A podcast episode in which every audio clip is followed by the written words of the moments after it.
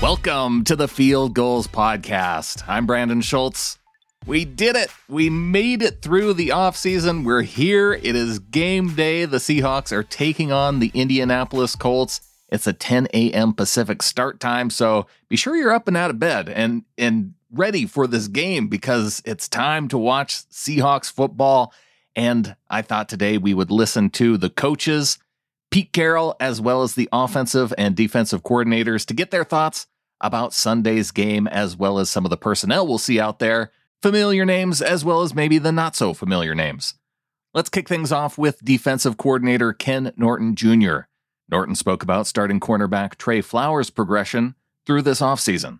Uh, yes, I think that all of us, uh, you know, we're, we've had a lot of time with Tre, and uh, he's we've watched him grow up and develop in front of our eyes. And I think this uh, particular uh, summer, he's really um, tried to master his craft. He's been really physical. He's been really focused on his game, and uh, we expect that to turn into um, you know high level performance. As a result of Flowers starting on the right side, that's the normal side that we've seen him on in the past. DJ Reed, who had started on the right side opposite of Shaquill Griffin last year, he's going to be moving over to the left side, where we saw him fill in last year when Shaquill Griffin was injured. DJ is a really good athlete and really good football players. They, you put him anywhere on the field, uh, they're going to make plays and, and do really well. And he's one, he's one of those guys. Focusing now on the Colts game specifically, here's what Norton had to say about the Indianapolis Colts running back corps. Yeah, they're they're pretty good. I mean, anytime you you look at backs, you you want to see how fast they are, and you guys are really fast. So they uh they have that special, unique uh, ability about them, and we have to. It'd be a challenge for us to um, to really hold them hold them tight. Let's move on to offensive coordinator Shane Waldron's comments. Here's what he had to say about Kyle Fuller, who some are expecting to get the start at center on Sunday.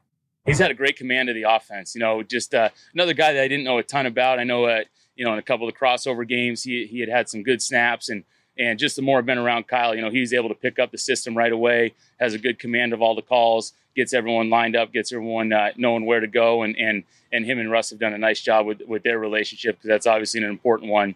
Uh, between the quarterback and the center, and, and the same thing with Ethan. They've done an unbelievable job. They've had, you know, maybe a few more game reps together, but those two guys have just done a great job of just commanding the offense, getting the thing set, and, and going from there. Waldron also spoke about rookie wide receiver D. Eskridge. Yeah, he was another one that, that just did such a good job when he wasn't able to be out there of studying and, and, and getting to know things. But different than, than Duane Brown, who's been out there and, and played a, a, ton of football. You know, for Dee Eskridge, this is his first time out there. So there's still things that he's learning on the fly. And uh, he's done a great job. If there is a mistake that happens, he learns from it, and then he doesn't repeat that same mistake the next time out. So it's been great to have him out there. You know, he's playing fast. His his hands are so natural when he's out there plucking the ball. So he'll be a great addition, and, and, and he'll keep working to get better and better every day. And I, you know, he's still a ton of room to grow, just like every rookie uh, around the league does. And here's what Shane's hoping to see on Sunday.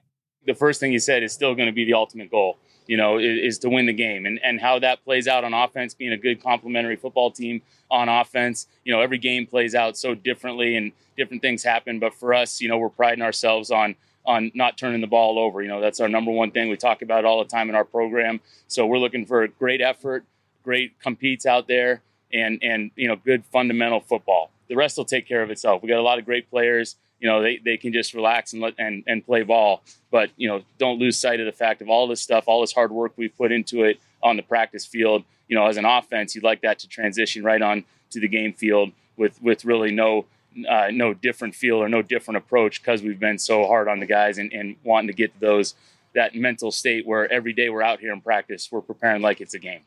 Finally, let's hear from our head coach, Pete Carroll, starting with his comments on some of the new cornerback additions to the team.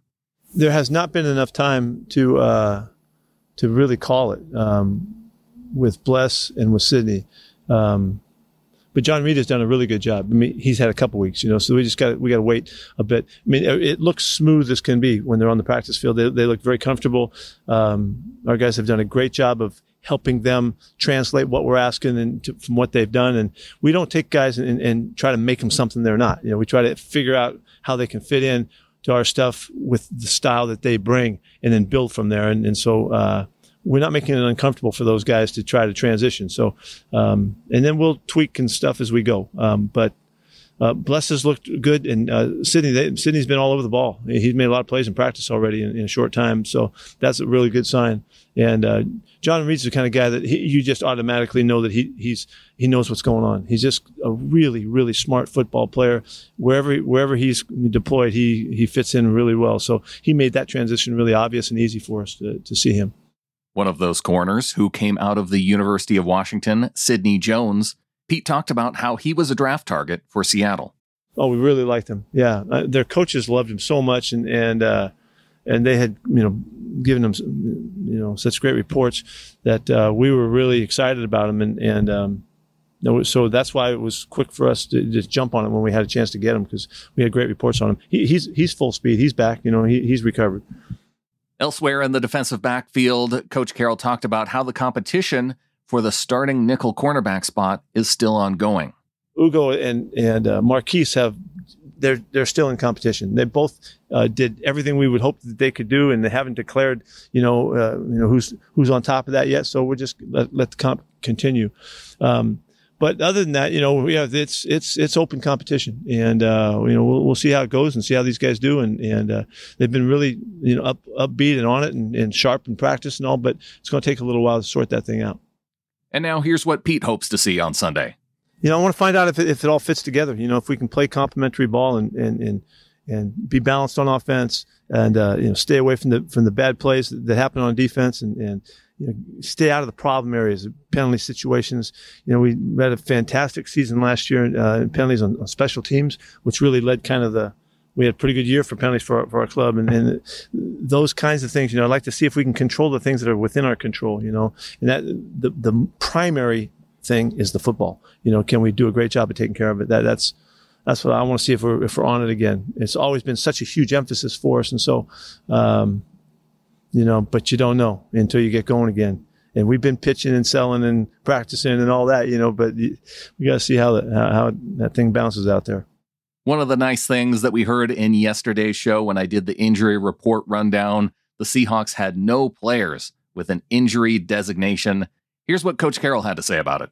It's a good thing. We're really it's it's a real positive, and and uh, it has to do with a lot of a lot of elements. You know, the conditioning that the guys put forth to get ready, and then once they got here, working with with our training staff and the strength and conditioning and all that, and then just and good fortune too, you know. So um, yeah, it's pretty pretty good list right now.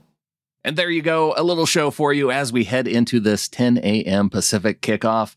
A big thanks to Wilson Conn for helping to produce this episode. You can follow him on Twitter at Wilson underscore Conn. If you're looking for a place to hang out while you watch the game, head on over to fieldgulls.com hang out in the comments section there. It's a great community to watch the game with, react to what you're seeing. Fieldgulls.com, watch for the game thread, and be sure you're subscribed to this show, sbnation.com slash NFL podcasts. That way you can get all the reaction to this Sunday's game, as well as now previewing the first home game back at Lumen Field coming up next week against the Titans. So stay tuned for that. Hopefully, I will be joining you talking about a win after the game. And so until then, go Hawks.